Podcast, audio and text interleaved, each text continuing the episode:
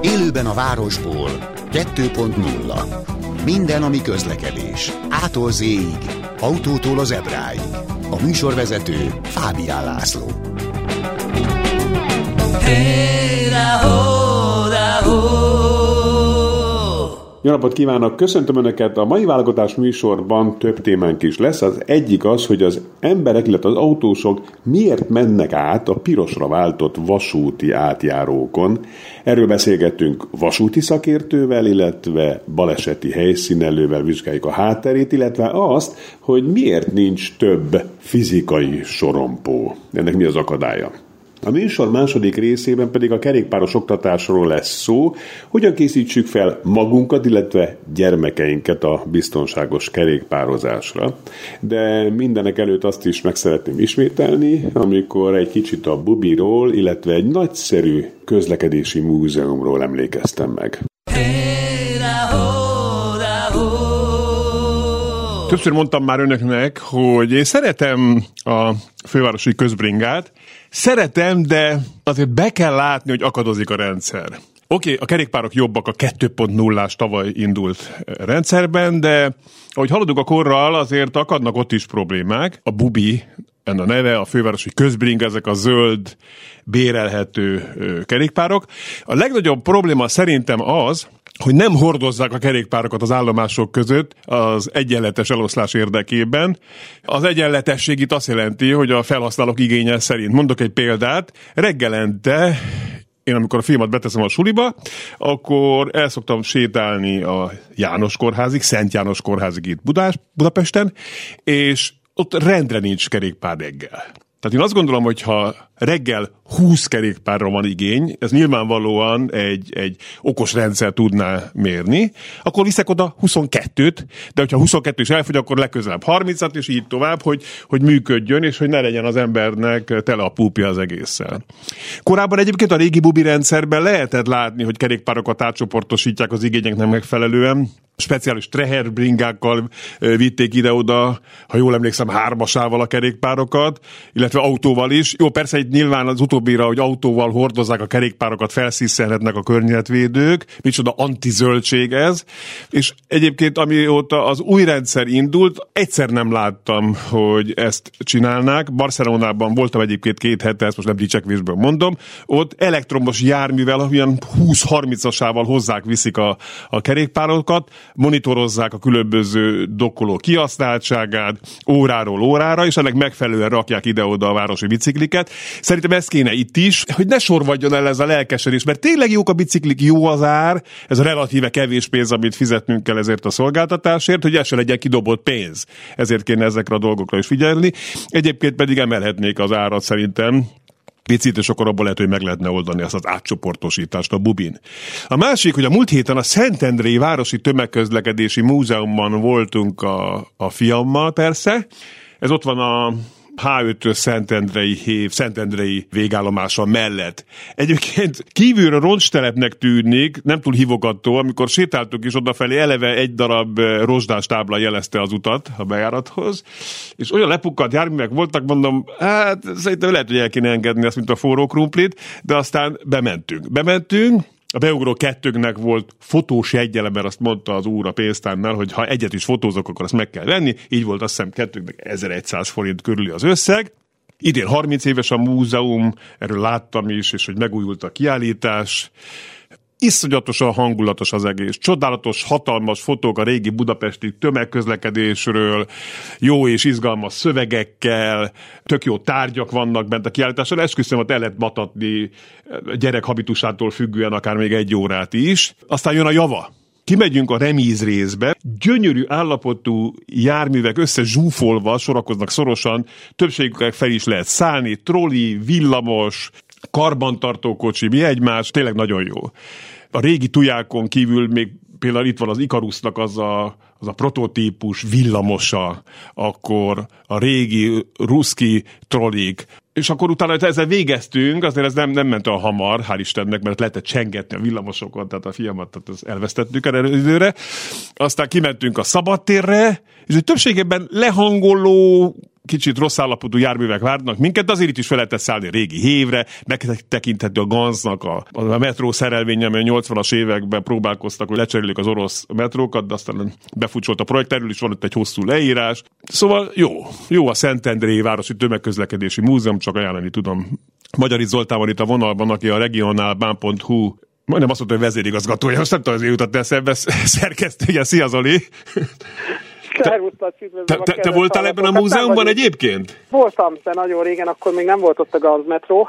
Most jelenleg a Tátrában kaptál el, úgyhogy most Tátrai villamos most teszteltem éppen egy fél órával ezelőtt. Mi, te a Tátrában vagy?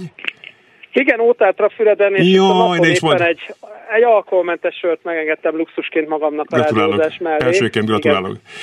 Mi, mi, mi is gondolkodunk, mert mi gyerekkoromban szinte csak oda jártunk családdal. Most persze nem ezt hivatott a műsorban megbeszélünk, de, de semmi baj. Ö, Csak mióta volt az a nagy vihar, talán 20 évvel ezelőtt, vagy 15 évvel ezelőtt, azóta nem merünk visszamenni, mert I- igen, én se, én se, én 18 éve voltam, nem Ez nyomasztó? a vihar óta. Hát a vihar, a vihar után voltam nem sokkal, akkor csak autóval voltam körbe, rettenetes volt, inkább néztem előre az utat, nem uh-huh. néztem körül. De, de azt mondom, hogy most, most már azt mondom, hogy vissza lehet jönni, tehát most Jó. már nem olyan drámai a dolog. igen. Csak például van az a Vannak sikló, még ami nyomok. Ótátra Füredről megy föl a Tarajkára, vagy a Rebjánokra, ugye úgy hívják ott. Itt ülök, a, itt ülök az állomás előtt, igen. Na, úgyhogy az végig, végig fák között ment. Most végig csupasz területen megy, ha jól tudom. Ö, Hát erdősödik lassan, igen. Nőnek ki, Erdősödik. tehát látszik, nincs az az ősfenyves, de, de már azért van. Ha jól tudom, ott az volt a probléma, már ez most már végképp nem ide tartozik, hogy nagyon monokulturálisan telepítették be, csak fenyőkkel, és, azt, és azon úgy így, így átsiklott csak a szél, és le, ledöntötte ott a fákat, ez volt a probléma annak idején. De Ezt, amiről, ezt nem tudom, de elképzelhető. Mert amiről viszont beszélni szeretnénk, hogy mostanában elég sok ö, a, a vo, olyan vonatos baleset, amikor például autóval találkozik, ami most, most, mostanában is történt, öt halálos balesetet öt, öten, öten haltak meg ebben a, a balesetben. Súlyos is volt, ráadásul a, a, a vonat is kisiklott. Tehát, hogy egyébként mostanában tényleg több ilyen baleset van, vagy csak úgy érezzük, mert, mert voltak súlyosak, és akkor azt a média kellőképpen felfújta? Nem, nem, tényleg több van sajnos. Ö, 2020 óta majdnem duplázódott tavaly, és idén meg már, hát nem is tudom, az első negyed évben már gyakorlatilag a fél éve, fél évre való porciót már szinte hoztuk. de mi az oka ennek, Tehát lehet tudni? sok. Nem tudom, nem hallottam rá jó uh, magyarázatot eddig, megmondom őszintén. Uh, nyilván sok oka van, figyelmetlenség Mhm. valószínűleg egyszerűen egyre, egyre figyelmetlenebbek az emberek, nem, nem tudom. Nem hallottam rá hihető magyarázatot. Erre mindjárt lesz majd egyébként szakértőnk, aki az autós oldaláról világítja meg ezt a kérdést. Itt, itt a Mincenti balesetnél az a nagy kérdés, hogy hogy tudott egyáltalán kisiklani egy, egy olyan vonat, ami nyilván súlyosabb annál a három és, ma legfeljebb három és fél tonnás kisbusszal, amelyel ütközött. Ugye azt kell itt figyelembe venni, hogy ez nem, nem vonat abban az értelemben, hogy nem egy nehéz vasúti jármű, egy BZ típusú motorkocsi a szerencsés áldozat, vagy szerencsétlen áldozat, amit egyébként selejtezni is kellett, annyira súlyosan sérült a jármű, de ez, ez 21 tonna körül van, azt hiszem 21 tonna a szolgálatkész tömege, ez, ez ropi, tehát, tehát vasúti viszonylatban ez ropi. Mhm. Egy nemzetközi, nemzetközi forgalmú személykocsi ennek legalább a duplája. A még egy pár V43 tonna. az 80 tonna. Na ezt tudom, jól Hát tudom? nyolc- így van, Na. így van. Egy, egy modern villamos mozdony az 80-90 tonna között mozog nagyjából. Hát és akkor egy mögé- nehéz- mögé csattintanak, az meg a többszöröse. Hát e, igen, egy, egy, mondom, egy nemzetközi forgalmú klímás, Mhm. jól felszerelt kocsi, az körülbelül két BZ, meg még egy pár tonna. Tehát, Aha. tehát a BZ, a BZ ugye az a jármű, ami egy ilyen balesetnél, ha valami ki tud siklani és, és csúnyán tud kinézni a dolog, az egy BZ. Azt viszont vegyük figyelembe, és ez az érdekes benne, hogy itt azért a fizika sokat számít. Volt egy nagyon látványos baleset, azt hiszem tavaly vagy tavaly előtt volt, uh, Újfehértó és Császárszállás között, egy nagyobb bacska traktort ütött el egy uh, vonat, és ott a 81 tonnás V43-as az elég rendesen elment a bozótosba. Uh-huh. Tehát, hogyha tehát a kedvezőtlen az ütközés fizikája, akkor, akkor meg tud történni az, hogy a vasúti jármű is elgurul, leesik a pályáról.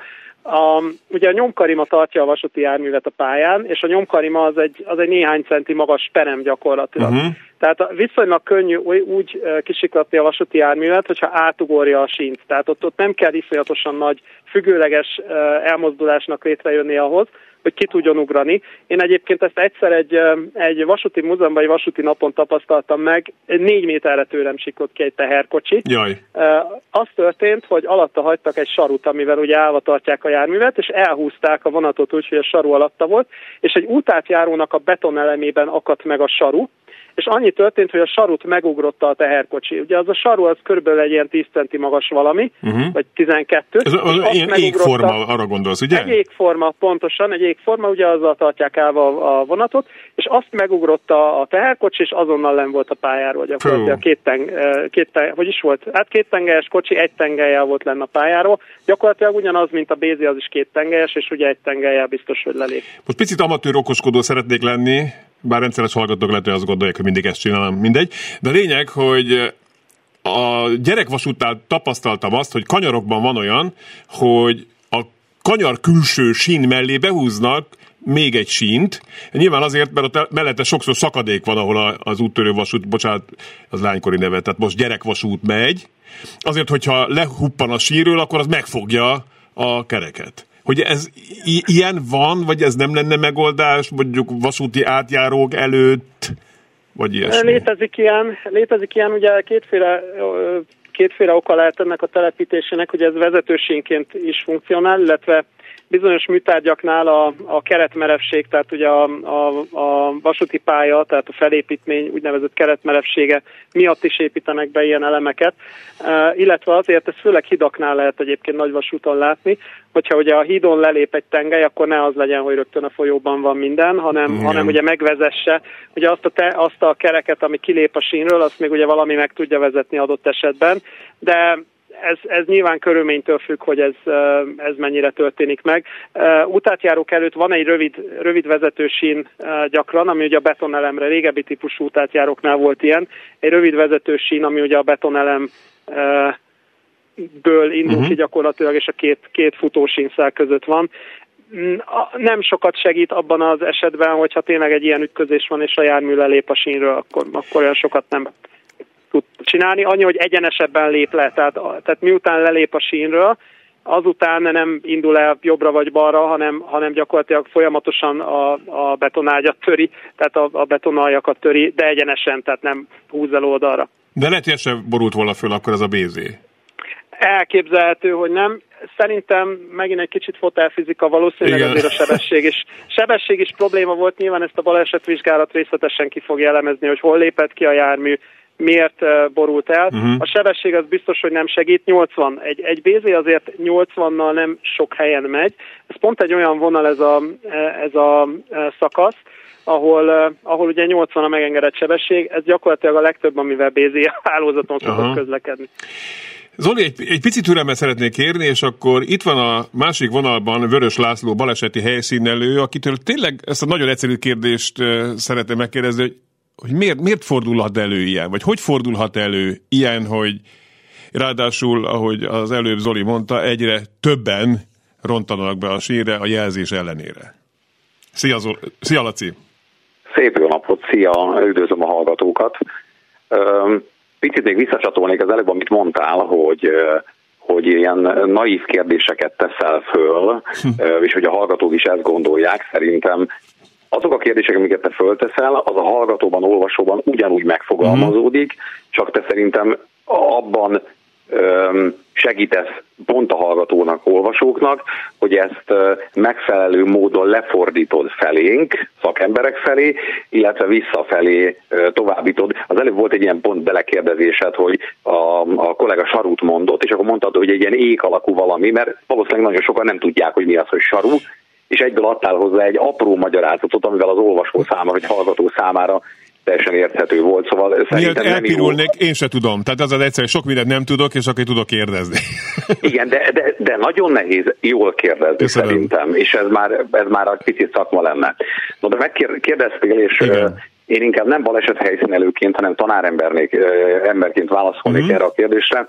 Viszonylag sok a a, a tilos jelzés meghaladás, és azok a fajta szabályszegések, amik Ugye azt látjuk, hogy itt nem arról van szó, hogy egy járvezető nem tudja, tehát nem, nem ismeretbeli hiányról van szó. Tehát a balesetek egy része jellemzően egy kisebb koccanások városon belül, uh-huh. azok helytelen értelmezés, én úgy tudtam, én azt gondoltam, ilyen jellegű dolgok jönnek elő, tehát ott egy tudásbeli hiány van.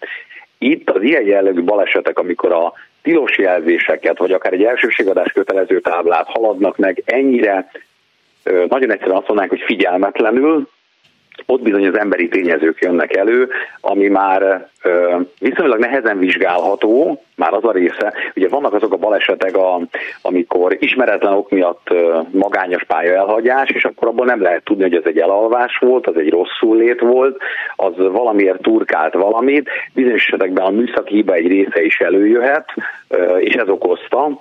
Most ez a fajta itt is, hogy most ebben az autóban, ebben a tragikus balesetnél, hogy a vezetőnek mi vont el a figyelmét arról, hogy ő valóban behaladjon oda, vagy volt esetleg olyan műszaki hibája, uh-huh. ami miatt ő fékezett volna, de nem tudott megállni. A járvezetőkkel való beszélgetés kapcsán leginkább a csatorna kapacitás kedvenc témám szokott előjönni. Tehát konkrétan az, hogy egy ember egyszerre hét dolgot plusz-minusz két-három bitet tud feldolgozni egyszerre. Ez fáradtságtól, embertől is függ, egy csomó mindentől függ, hogy mennyit tud, mennyit képes egyszerre befogadni. Egy olyan járműben, amiben sokan beszélnek egyszerre, lehet, hogy beszélik, ahogy ö, a hírekből lehetett hallani, ők dolgozni mentek reggel, lehet, hogy beszélték éppen a munkához szükséges dolgokat, beszélték, hogy akkor mi lesz reggel, hogyan mm. lesz reggel, én élménybeszámoló, te mit csináltál reggel, hogyan csináltad, szól a rádió, igen, ez lesz, az lesz, és nagyon hamar eljut oda az ember, hogy ezt az ő számára maximális csatorna, csatornakapacitást telíti. Mm onnantól kezdve hiába van előtt egy vasúti átjáró, ő nem biztos, hogy feldolgozza, és nem a szemével van probléma, nem a fülével, nem szervi probléma van, egyszerűen feldolgozásra, információ feldolgozási probléma lép fel. Laci, van erre nem olyan megoldás, hogy hogy amit úgyse fogad meg senki, bocsánat, hogy így mondom, de tudod, ez körülbelül olyan, amikor mondják reggel, hogy kérjük a kedves lakosságot, hogy a tömegközlekedési eszközeket vegyék így, és ugyanúgy állnak sorban az autók a városban, hanem valami olyan, ami, ami, amit meg tudunk fogadni, vagy valami, ami, ami üt, amit, amit most megértek, és atya úristen, ilyet többet nem csinálnak. Van-e ilyen? Én azt gondolom, hogy a, a, az, amit lifelong learningnek nevezünk, az élethosszig tanulás, tartó tanulás, az, az valójában arról is szólna szerintem ilyen körülmények között, hogy nyitottak vagyunk az új információk befogadására.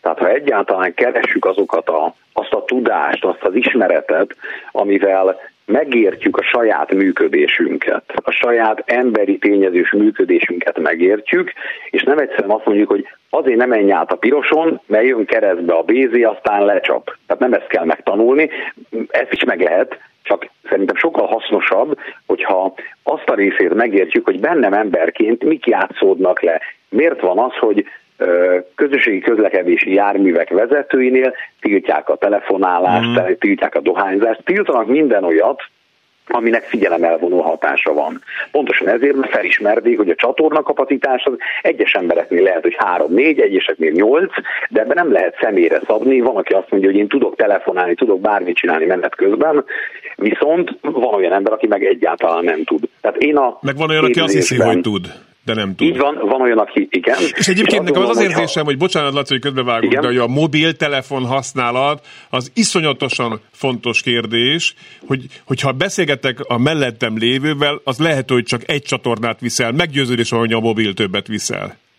Mindenféleképpen többet, mert amikor ott ül mellettem valaki, vele a, a gesztikuláció és minden egyéb útján folyamatos kapcsolatban vagyunk, míg akkor, amikor telefonálok, akkor ezeket mind-mind el kell képzelnem. Uh-huh. De elképzelem, tehát nem, nem, nem azért, mert kizárom, tehát nem tudok csak telefonon beszélni.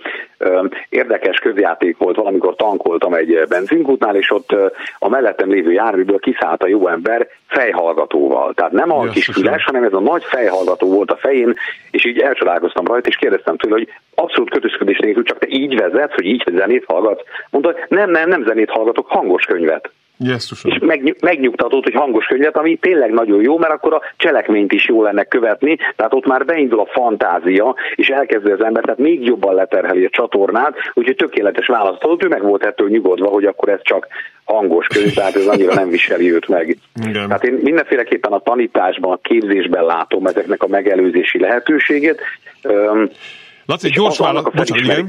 Bocsánat, mondjad, igen, figyelek. annak a felismerése, hogy mondhatjuk azt egyébként, hogy hogy, és akkor egy picit messzebb megyek, bocsánat, de és megint a, a tanítás részére megyek. Egyik oldalról, hogy mondhatjuk azt, hogy hogy értjük az embereket, igen, bizonyos helyekre sorompót kell tenni, mert ha ott van keresztbe Na. valami, akkor nem fog átmenni. Értem ennek anyagi okai vannak, meg minden. De öm, jó pár éve, kb. 15 éve kezdődött a BME-n egy olyan kutatás, hogy elkezdték látni azt, hogy hát bizony a fiataloknak, vagy akár a szakképzésben dolgozóknak nem tudnak folyamatosan figyelni, nem tudnak 45 percen figyelni, keresztül figyelni, hozzátartoznak az okos eszközök a, Igen. a tanulásaikhoz, és hogy nagy tömböket nem tudnak megtanulni egyszerre a pedagógiának el kell kezdeni gondolkodni azon, hogy oké, okay, mit csináljunk.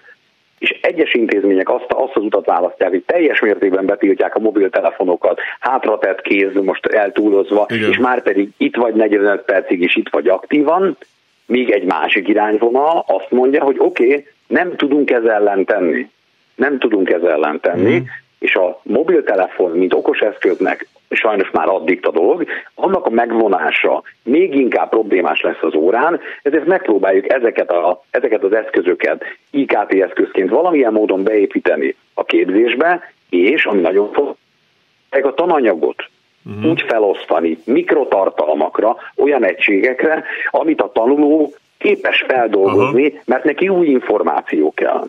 Tehát mondhatjuk azt, hogy, hogy már pedig tegye le a mobiltelefont a járművezető, és nagyon odafigyeljen, és igen, járművezetésnél nem tudjuk azt mondani, hogy jó, semmi gond használjuk a mobiltelefont, de sajnos kénytelenek vagyunk, szerintem, vagyunk, mint szakemberek, olyan megoldásokat választani, hogy igen, adott esetben sorompót, falat kell oda tenni, Igen. Mert, mert nem tudunk az emberi tényezőkkel mit kezdeni.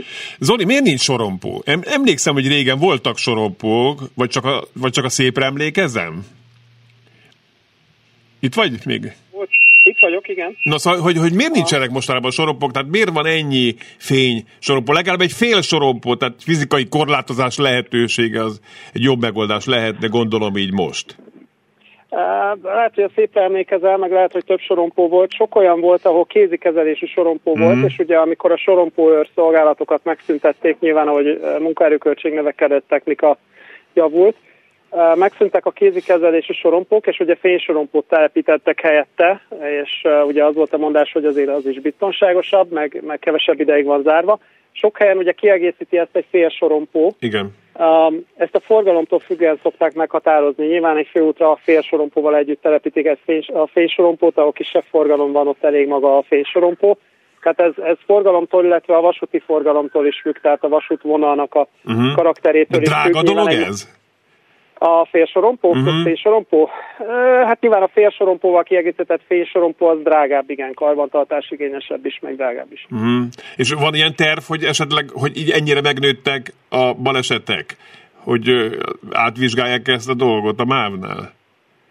Elképzelhető, hogy lesz ilyen, de tulajdonképpen az, a MÁV részéről az szokott mindig a mondás lenni, és ez, ez igaz is, hogy az elmúlt években gyakorlatilag egyetlen olyan eset sem volt, ahol a vasút hibája volt kimutatható. Tehát a fél, nyilván ennek van egy olyan része, hogy ha nem működik a félsorompó, akkor is a közúti vezetői a Jó, de most felelősség. itt nem is erről van szó, már bocs, hogy a vasút hibája, az én, én értem, de azért tehetnének ők is Eh, azért. Igen, hát ez egy, igen, ez Szerintem egy kérdés. most ezt a bézét le kellett selejtezni, meg nem tudom, hogy hány mozdony sérült ilyen balesetekben, lehet, hogy megtérülne, már bocsánat, hogy így mondom, és az emberéletekről akkor még nem is beszéltünk. Így van, elképzelhető. Nyilván ez egy, eh, hogy mondjam, ez egy ilyen egyensúly kérdése, uh-huh. hogy mennyi helyre tudok tenni, és nyilván azt is nézi a vasút, hogy hol vannak azok a baleseti gócok, ahol ismétlődő például rálátási probléma van, eh, vagy ismétlődően problémás, eh, ismétlődő balesetek vannak, és ezekre a helyekre telepítik a félsorompókat. Azt látni kell, hogy annyi átjáró van, hogy, hogy azt nem bírja a vasút, meg, meg áttételesen a, a nemzetgazdasági kassa sem idézőjelben, eh, hogy minden egyes, eh, minden egyes átjáróban legyen félsorompó. azt is, azt is figyelembe kell venni, hogy bizonyos sebesség fölött már nem is lehetne, vagy nem is lehet uh, sorompó, vagy mm. mindeni átjáró, így mondom. Magyarországon még kevés ilyen vasútvonal van, de ugye a modernizáció kapcsán lesznek olyan vasútvonalak, ahol elvileg már nem nagyon lehetne. 160-ig lehet, de nagyon sok megkötése, 160 fölött pedig már nem is lehet uh, színbeni átjáró.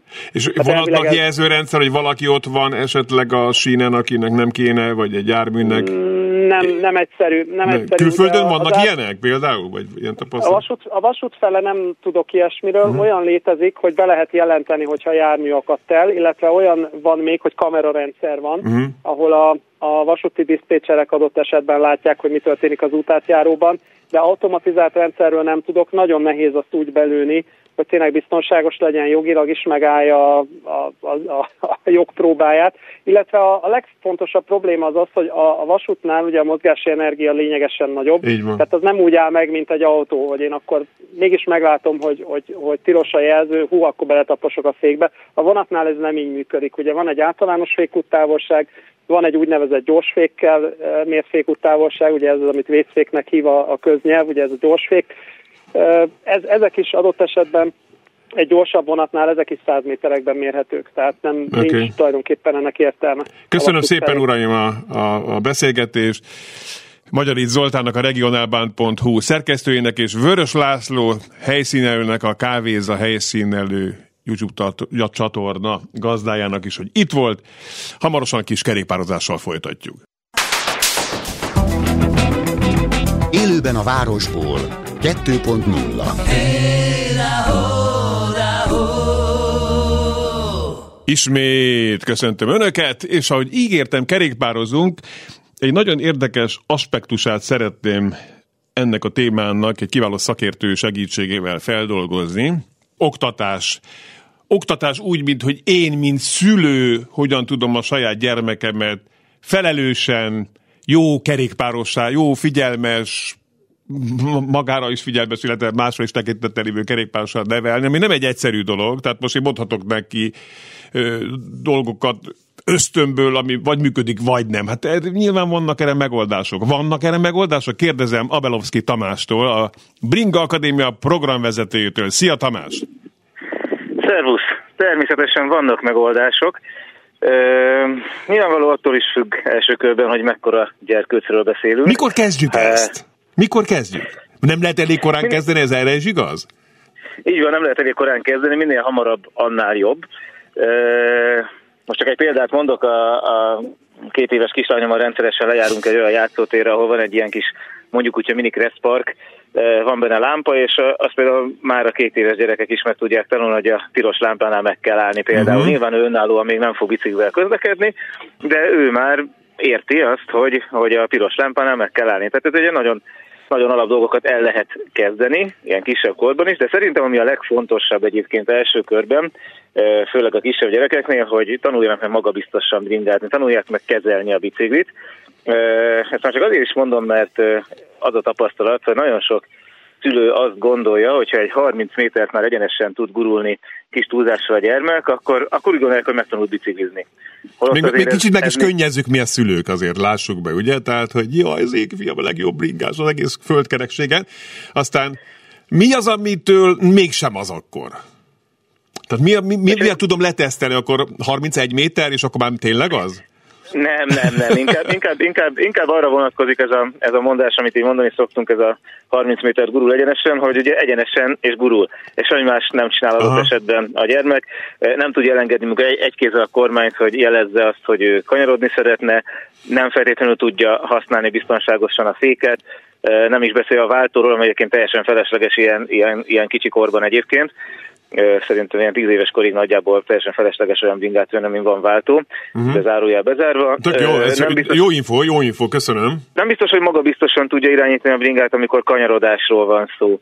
Nem biztos, hogy maga biztosan tudja irányítani a bringát, amikor egy rosszabb minőségű út, út, úton kell közlekedni, ne Isten egy nem aszfaltozott úton, ahol esetleg e, kavicsos, sóderes felület van, ami egyébként tök jó lehet bringázásra, de ha még nem találkozott vele, nem tanultam meg, hogy hogyan kell irányítani a bringát, akkor ez kellemetlen meglepetésként érheti a gyermeket. Én zárójelben mondom, a sokszor még a felnőttek, felnőttek esetében is az van, hogyha le kell menni az aszfaltról, egy kicsit megijednek, hogy te jó ég, most mi lesz még akkor is, hogy egy jó minőségű földútról vagy egy dózerútról van szó. Mm. ezek mind olyan, mind olyan apróságnak tűnő dolgok, amik amik, amiken úgy, úgy lehet, lehet fejleszteni a gyerekeknek a tudását, ö, egészen egyszerű dolgokkal is akár, tehát ö, akár, akár ilyen hátranézés, karjelzés, kormányt elengedjük, kis szalompályát kirakunk a, a gyermeknek, azzal nagyon, nagyon egyszerű feladatokkal, játékos feladatokkal, akár otthon is, szülőként is lehet segíteni a gyerekeket abban, hogy a kerékpáros szükséges képességeket, készségeket fejleszteni tudjuk. Mm.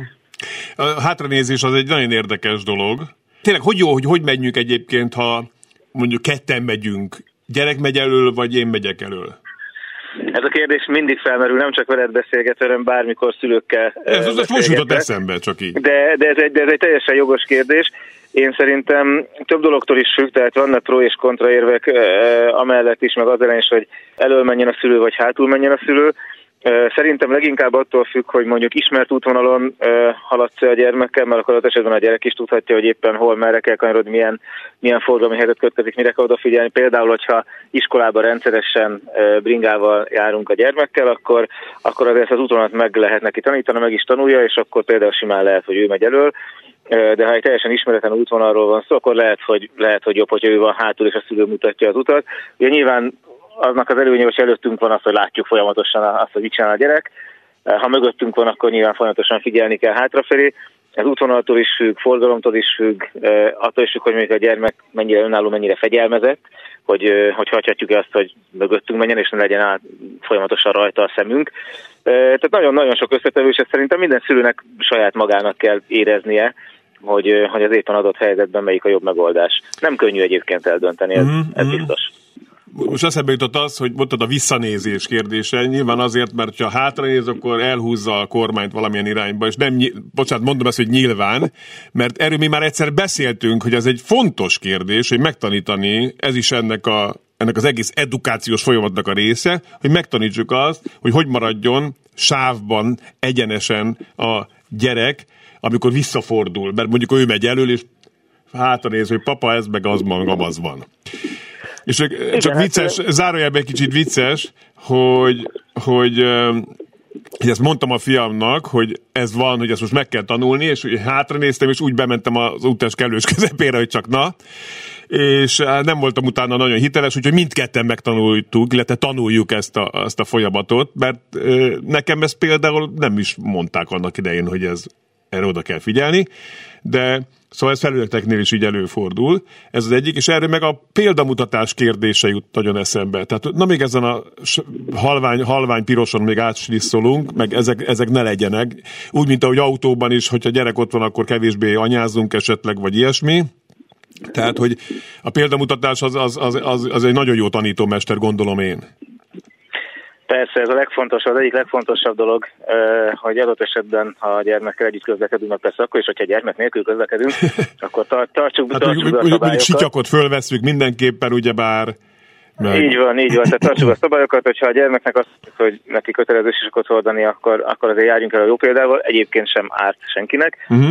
De nagyon sokszor látom egyébként azt, hogy a, a gyereken van sisak, a szülőkön nincsen, azt szerintem nem annyira, nem annyira nem, jó példa. Frankó, nem. De legalább, legalább a gyerekem már van sisak egyébként, ez is, egy, ez, is egy, ez is egy jó dolog, én azt gondolom. De valóban a példamutatás az, az nagyon fontos, és, és ebben nagyon sok minden beletartozik. Az is, amit mondtál, hogy nem megyünk át a piroson, figyelünk az összes többi közlekedési szabályra, meg hát minden egyéb, ami hozzá tartozik a, a biztonságos közlekedéshez, az, az nagyon fontos, hogy a gyereknek jó példát mutassunk, hiszen ő ezt fogja megtanulni nem tudom, 6-7-8-9 éves korban akár már, és utána már, hogyha esetleg egy picit rossz irányba e, indulunk el, akkor utána már nehéz, nehéz visszatalálni a helyes ösvényre, hmm. főleg a gyerekek esetében. Tamás, most mégis azt kérlek téged, hogy akkor menjünk át, ha most van, ha van időd erre, vagy kedved, hogy tételesen, hogy mi, mik azok. Tehát ugye mondtad egyfelől azt, tehát, hogy menjen, tudjon menni egyenesen, tudjon kanyarodni rendesen, vissza tudjon nézni anélkül, hogy hogy behúzza a kerékpárt az úttest közepére, vagy, vagy le, lesodródjon az útról, attól függ, merre néz. Mi van még? Mi van még? Hát szerintem igazából, igazából ezek a legfontosabbak. Mindenképpen a féknek a használata, tehát hogy, hogy tanulja meg a gyermek használni a féket. Én nagyon sokszor nagyon sokszor uh, látjuk azt különféle rendezvényeken is, akár um, túrákon itt-ott, hogy um, a gyerekek lábbal fékeznek, főleg a kisebb nem tanulják meg használni a féket. Uh-huh.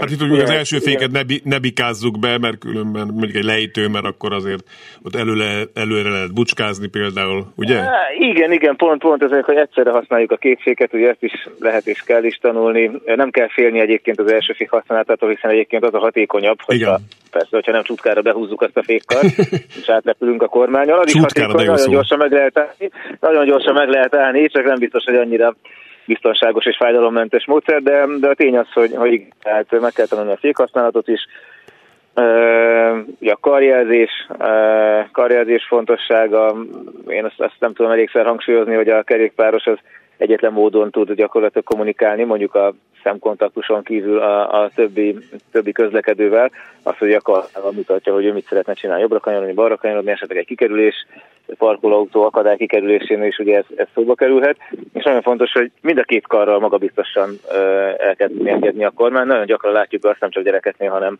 hanem felnőtteknél is, hogy az egyik kézzel megy, a másik kézzel kevésbé, vagy akár uh-huh. egyáltalán nem. Hiszen nem csak balra, vagy nem csak jobbra fogunk kanyarodni, ez biztos. Ugye a hátranézésnél, ahogy említetted, ott nem is maga a hátranézés a legfontosabb, bár egyébként az is, hiszen azt külön ki szoktuk emelni, ugye megint csak, hogyha arra gondolunk, hogy ha valaki autót vezet, akkor azért ideális esetben bármit mielőtt bármit csinál, bármilyen manőverbe belekezdene, azért bele, belepillant a, a visszapillantó tükörbe. Igen. Ugye a vingásnak nincsen visszapillantó tükör, ő csak úgy tud tájékozódni a környezetéről, arról, ami mögötte van, hogy a hátranézés. A hátranézésnek ténylegesen nézésnek kell lenni, és nem csak egy pillantásnak, amivel fel tudjuk mérni azt, hogy mi van mögöttünk.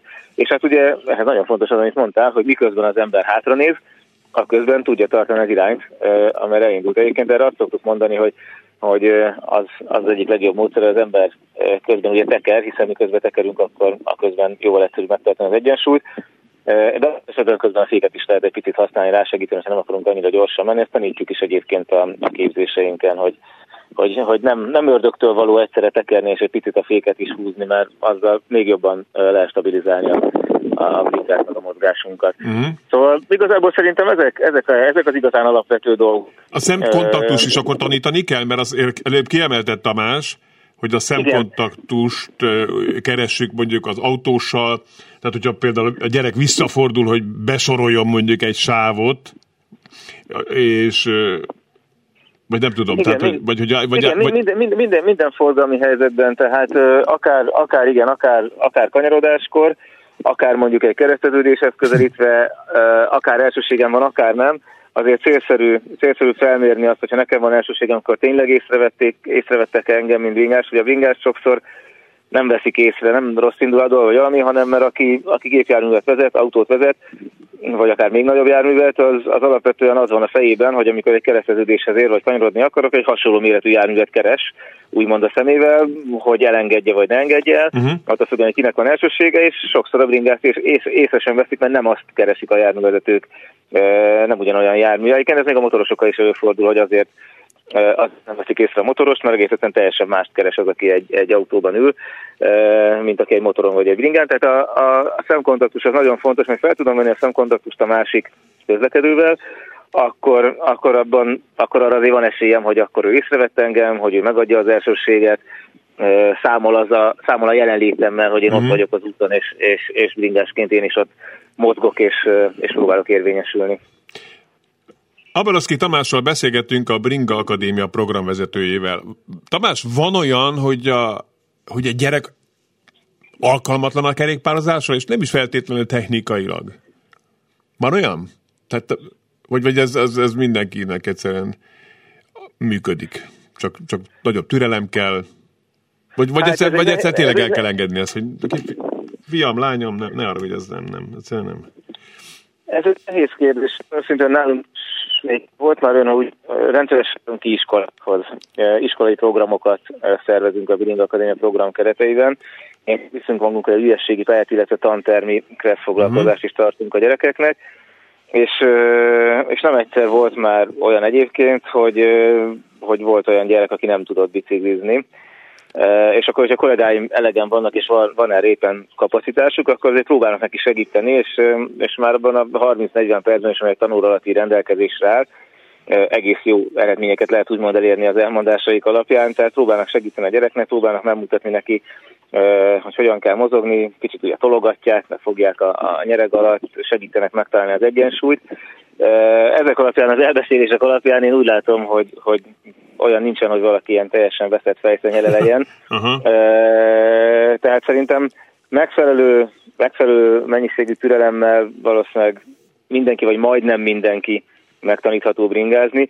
Nyilván lehet, hogy van olyan, akinek valamiért az egyensúlyérzékével például gond van, vagy ilyesmi, az, az, azon nyilván nem tudunk segíteni, vagy nem lehet segíteni, hogyha van valami uh-huh. ilyen, ilyen betegsége, vagy nem tudom. De alapvetően szerintem egy, egy átlag embernek, egy átlag, egy átlag gyereknek, még ha az elején esetleg nehézséget is okoz, szerintem, szerintem hogyha idő, időben elkezdik, akkor valószínűleg a gyerekeknek a nagy részét egyébként meg lehet tanítani bringázni. Mi az általános kell, tapasztalat? Hozzá, mi az általános tapasztalat? Tehát mi szokott problémát okozni a gyerekeknek általában? Mm, amit, amit én látok, amit én rendszeresen látok, az az a fékhasználat, uh-huh. tehát hogy nem, nem igazán tudják, hogy hogyan kell használni a féket talán még félnek is tőle egy kicsit.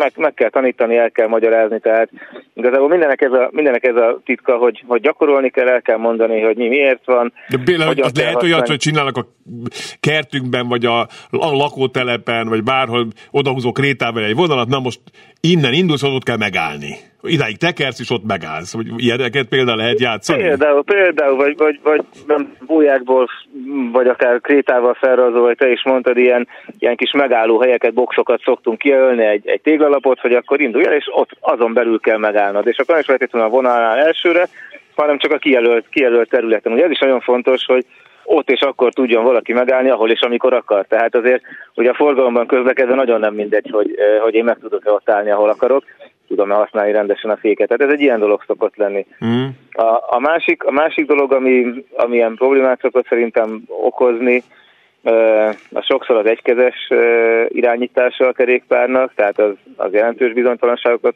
tud okozni egyeseknél. Egyébként nagyon-nagyon látszik az, hogy, hogy ki az, akinek van rutinja, ki az, aki sokat bringázik, ki az, aki kevésbé. Sőt, mint a térségenként látszik eltérő nagyon, hogy, hogy átlagosan mennyire tudnak bringázni a gyerekek. Nyilván egy alföldi kisebb vagy nagyobb településen, a gyerekek nagy része napi szinten használja a bringát, sokkal ügyesebbek, uh-huh. vagy inkább úgy mondom, sokkal rutinosabbak, míg mondjuk, mondjuk Budapesten, vagy egy nagyobb városban, akár még egy kertvárosi környezetben sem bringáznak annyit a gyerekek, és ez meg is látszik azon, hogy átlagosan mennyire, mennyire ügyesek vagy rutinosak.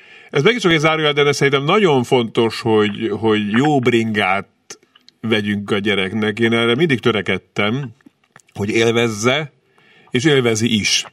Tehát, hogy ilyen nagyon lepattan, szerint, ez, ez, ez lehet, hogy te, mint szakember, ez nem osztol ezt a véleményet, bringa, bringa. De szerintem... Nem, nem, nem, nem, nem. Ez, tehát, ez de, de nem csak az, hogy biztonságos legyen, tehát az, hogy tök jó fék, minden tök jó, meg jó állapotú legyen, hanem úgy, úgy, úgy, úgy, úgy, úgy szeresse is a gyerek azt a biciklit. Így van, tehát érezhető a különbség bringa és bringa között, jó minőség meg rossz minőségű bringa között, és ez nem csak a felnőtt, hanem a gyermekbringánál is így van teljesen nyilvánvalóan. Tehát célszerű költeni a bringára. Egyébként én azt szoktam javasolni, hogy abban a, abban a jó pár évben, amikor a gyerekek gyakorlatilag évről évre e, nőnek, nőnek, nőnek folyamatosan, mint a gomba. Igen, és akkor azért 20, 24, 26, mennyibe kerül jesszusom? Csak így abban, pattogunk abban, föl abban nagyobb méretekre. Talán, talán, talán érdemes egyébként használt bringát venni évről, mm. akár évről évre cserélni a bringát, ugye megfelelő méretűre cserélni, stb. És már csak azért is érdemes egyébként jó minőségű bringát venni, mert utána azt könnyebben is lehet adni egyébként. Igen. Meg, meg jobban megérzi, megőrzi az értékét, de nem is az a lényeg, hanem tényleg az, hogy teljesen más felülni egy, egy, egy jó minőségű, jól összerakott bringára, mint, mint, egy, mint egy rosszra. Így van. Ez teljesen egyértelmű.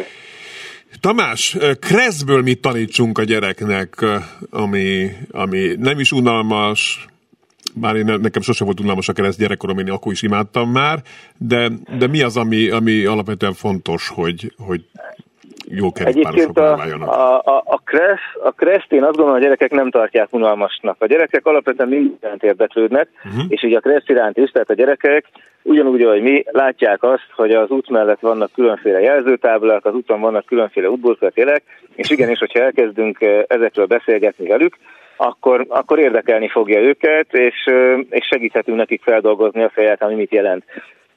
Nyilván két, két-három opció is van. Az egyik az az, hogy amikor elmegyünk biciklizni a, a gyermekkel, akkor érdemes egy-egy forgalmi helyzetet megbeszélni, egy-egy közlekedési jelzőtáblának a, a jelentését elmondani, és nem is feltétlenül csak egy adott helyszínen, hanem akár több helyszínen is, hogy ne csak egy helyszínhez kösse, ne csak egy táblához kösse a, a gyerek az adott jelentést, hanem szépen lassan legyen, legyen, legyen képessége, hogy általánosítson, hogyha lát egy jelzést, akkor utána ott mit kell neki csinálni. És nagyon fontos, hogy ne csak azt mondjuk, hogy látunk egy táblát, hogy fiam, ez itt a főútvonal kezdetét jelző tábla, hanem magyarázzuk azt el, hogy ez mit jelent, ott hogyan kell viselkedni kerékpárral közlekedve, milyen, milyen, milyen, hát, milyen konkrét Ide elvileg nem is vehetünk fel, ha csak...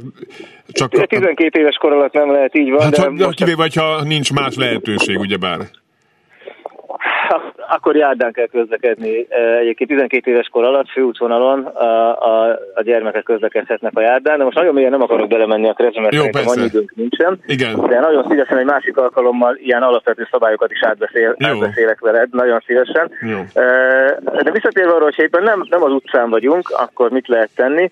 Vannak különféle kiadványok, amiket be lehet szerezni, de én amit most így kifejezetten ajánlanék, az a az egy új fejlesztésünk, Na. egy Erasmus Plus projekt keretében, Safe for Cycle 2 a, a projektnek a neve, egy román, egy szlovén és egy angol partnerrel közösen fejlesztettünk egy honlapot, ami a www.bringasuli.hu oldalon érhető el. Itt interaktív videókat találnak az érdeklődők, egy interaktív munkafüzetet, meg még a pedagógusoknak is van egy tanári e-learning anyaguk. Igazából itt az volt a cél, hogy elsősorban a 9-12 éves korosztályt céloztuk az anyagoknak a kifejlesztésével, lényeg az, hogy játékos formában e, tudják azok a, azokat az ismereteket megtanulni a gyerekek, amire szükség lehet. Tehát az alapvető közlekedési szabályokat, nyilván nem mindent, meg nem is kell tudnia mindent egy 10-12 éves gyereknek, de a legfontosabb dolgokat, hogy hol lehet határozni és hol nem, mi az elsőség fogalma, honnan tudom felismerni, hogy nekem van elsőségem, vagy valaki másnak, közlekedéslámpák jelentése, egyes táblák jelentése, a tábláknak a rendszerezése, tehát ilyen alap, a legalapvetőbb dolgokat a gyerekek megismerhetik, és alapvetően az volt a cél, hogy mindezt játékos formában tudják tenni. Erre vannak a rövid kis videók is, egy-másfél perces videók maximum, egy-egy forgalmi helyzetet dolgoznak fel, utána rögtön kérdésekre kell válaszolni, ami, ami az adott videóra vonatkozik, hogy rögtön ismétlés, meg a tudás elmélyítése is meglegyen egyben. Pontokat lehet gyűjtögetni, ilyen kitűzőket, virtuális kitűzőket lehet gyűjtögetni az oldalon, szóval igyekeztünk ilyen játékossá tenni a tanulást, és a, a visszajelzések alapján egyébként nagyon tetszik ennek a, ennek a korosztálynak, tehát rendszeresen ezt tisztük az iskolai programjainkra is, pedagógusoktól is jó, jó visszajelzések érkeztek, de nyugodtan lehet otthon szülőként is leülni a gép elé. Ugye az volt a célunk ezzel az egész, hogy látjuk azt, hogy ha akarjuk, hanem a gyereknek ott van a kezében az okostelefon, meg a tablet, meg leül ott van a, a laptop elé, akkor már, akkor már csináljunk valami olyan dolgot, ami, ami, ami hasznos is lehet, de vonza a gyerekeket, és aztán amikor bringára ül tényleg a valóságban, akkor fel legyen vértezve azzal a tudással, ami, ami szükséges neki ahhoz, hogy, hogy biztonságosan tudjon közlekedni. Ígérem, tesztelni fogom. Köszönöm szépen, Tamás! Én is köszönöm szépen. Abelovszki Tamást hallották a Bringa Akadémia programvezetőjét, nagyon köszönöm, és ez volt a műsor mára. Köszönöm szépen a, a figyelmüket. Gyorsan, mert jöttek SMS-ek is. Az egyik az, hogy emlékszem, ez a vonatos történethez, emlékszem egyszer az uglói átjáron szedtem fel egy vas palacsinta sütőt a sírról, ami biztos, hogy emberi kéz helyezett el a sínen szomorú. Köszönöm szépen, és üdv mindenki, jelenleg Frankfurtból hallgatózom. Nagy ölelés, slágere Zoli, Zolikám, jó utat kívánunk, köszönjük szépen! Nagyon szépen köszönöm a figyelmüket, jövő héten folytatjuk, addig is vigyázzanak magukra. Az adás elkészítésében közreműködött Lantai Miklós adásrendező Fábián Lászlót hallották, viszont hallásra!